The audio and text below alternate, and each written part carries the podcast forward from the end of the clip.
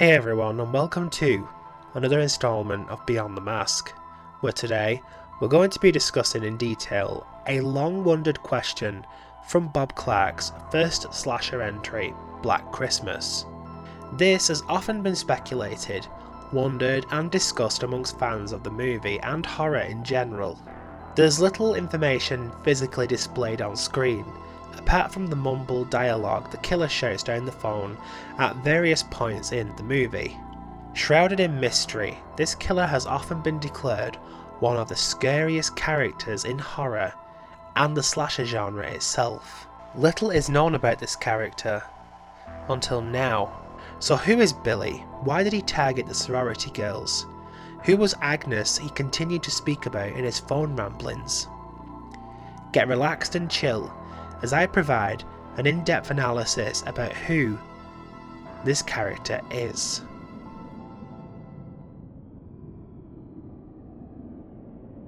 Understanding this character wouldn't be all that easy if we only had the movie to go off. Thankfully, director Bob Clark confirmed during a documentary some time ago the entire backstory of the character and explained what his origins were. With this video, I'd like to reference what Bob Clark has said and give my own writings about what happened to this character to paint a very clear picture and provide a deeper understanding as to who he was and what was motivating him. The character refers to himself as Billy during many phone conversations in the movie, or rather, he speaks about a person named Billy, which indicates this references himself. Let me take you guys back to a dreadful night on Christmas Eve, several years before the events of 1974. It was Christmas Eve. The fireplace flickered in the darkness, providing little light in the room. This room was festive. Decorations, garlands, fancy rows of tinsel all painted the room, covering what was underneath in its entirety. Sat softly by the fireplace was a young toddler. She rocked quietly in a small chair as she seemingly waited. Waiting for what exactly? It was better not to ask. Little Agnes had a reputation for enjoying her quiet times, and no one interfered with that. Christmas carols played on the radio nearby as there appeared to be activity inside the kitchen. As laughter began emerging from the kitchen, a shadowy figure appeared in the doorway. It wasn't tall. It was small in stance, but something felt imposing. The shadow stood observing the young child, rocking quietly in her chair. After a brief pause, the shadow stalked forward. Bare footsteps approached on the dark wood floor. Agnes seemed completely unaware what was happening until the shadow appeared above her. Agnes looked ahead. She recognised who this was.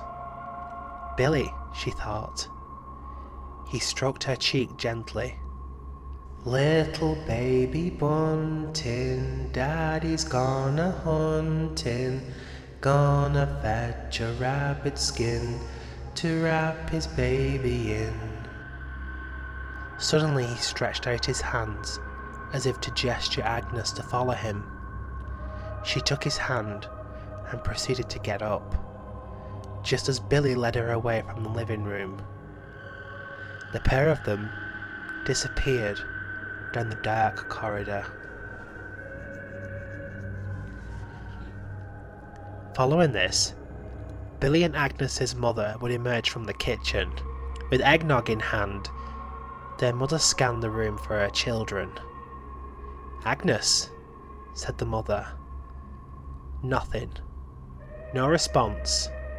It's fine, she thought. She'll be upstairs with Billy. The room became cold as the front door opened swiftly and closed with a large bang. This was Billy and Agnes's father, all wrapped up in winter wear and returning from a late night at work. Once the father came home, he noticed the alertness on his wife's face. When she revealed that Agnes had moved, Billy and Agnes's father flew into a flight of panic. Where's Agnes? You left Billy alone with Agnes? he said. Agnes! Billy! bellowed the father up the stairs.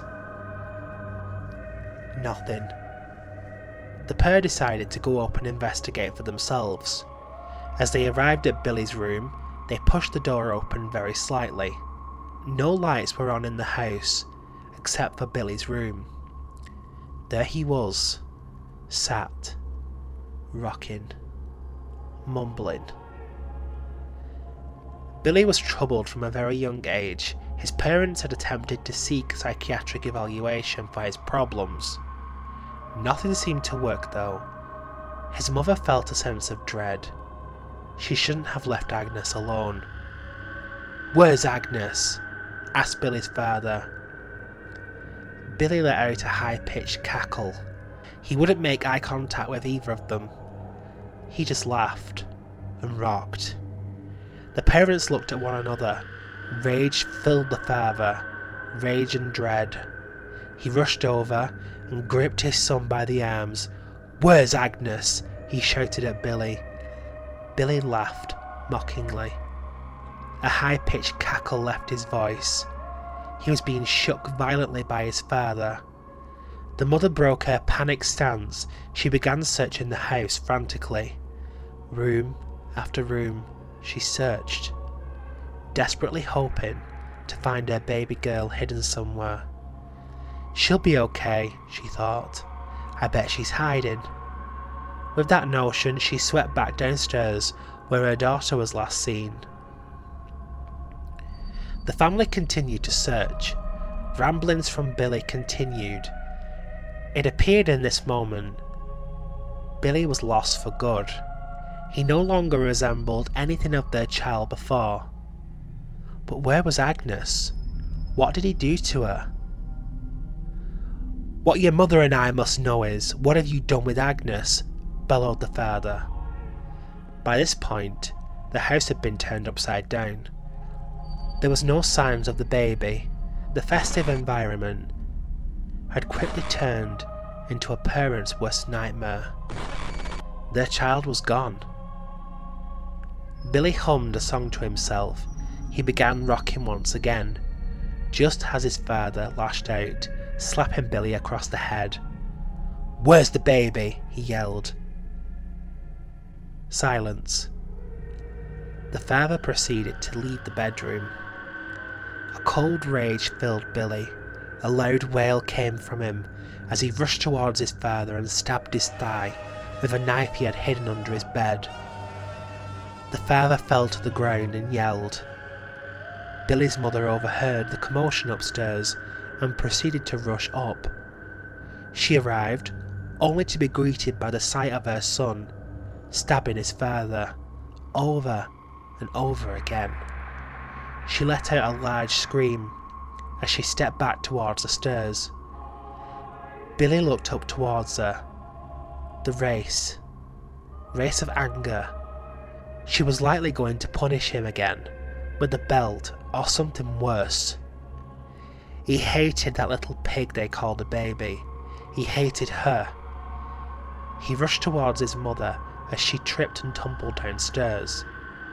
Banging her head on the floor, she lay, lifeless but still conscious. Billy rushed down and without hesitation placed his small hands around her throat and began squeezing.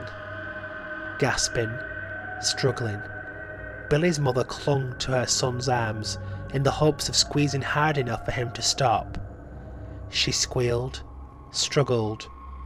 Please stop. Oh God, please. With that final gasp, the mother was lifeless. The death of Billy's parents was likely the large trigger in his mind that set him completely off whatever sanity level he was on. The results of their panic, the fear that led them to panic and responded negatively to Billy's behaviour. They believed he had murdered Agnes. The reality was, from my perspective, much darker. Billy hadn't murdered Agnes. In actual fact, he had locked her in the basement of the house. The reason is unknown. Based on the over sexualised ramblings and the childlike squeals on the phone shouting no at Billy, it's likely that somehow Billy was exposed to sexual activity at a young age and may have committed or attempted to commit similar acts on Agnes as she was locked in the basement. Despite her age, Agnes found a way out and escaped. She was saved and ultimately managed to get Billy arrested. Following his arrest, Billy was sent to a psychiatric hospital and placed under strict evaluation by psychiatrists in the facility. Billy appeared to show remorse for his actions, as though he felt he wasn't in control of his own rage. Somehow, in 1974, however, Billy managed to break out, committing horrific acts of murder on his pathway from the hospital to the Pi Kappa Sigma sorority house. There's a lot to discuss and theorise about the murders Billy committed and the acts of murder he carried out specifically, but that's a video for another time. And that's it for this video. I hope this has helped provide a breakdown of what happened to Billy before the events of Black Christmas in 1974 and provide some more context to what he was saying during the phone calls. If you enjoyed this content, don't forget to like, share and subscribe. Until next time, the caller is in the house. The calls are coming from the house.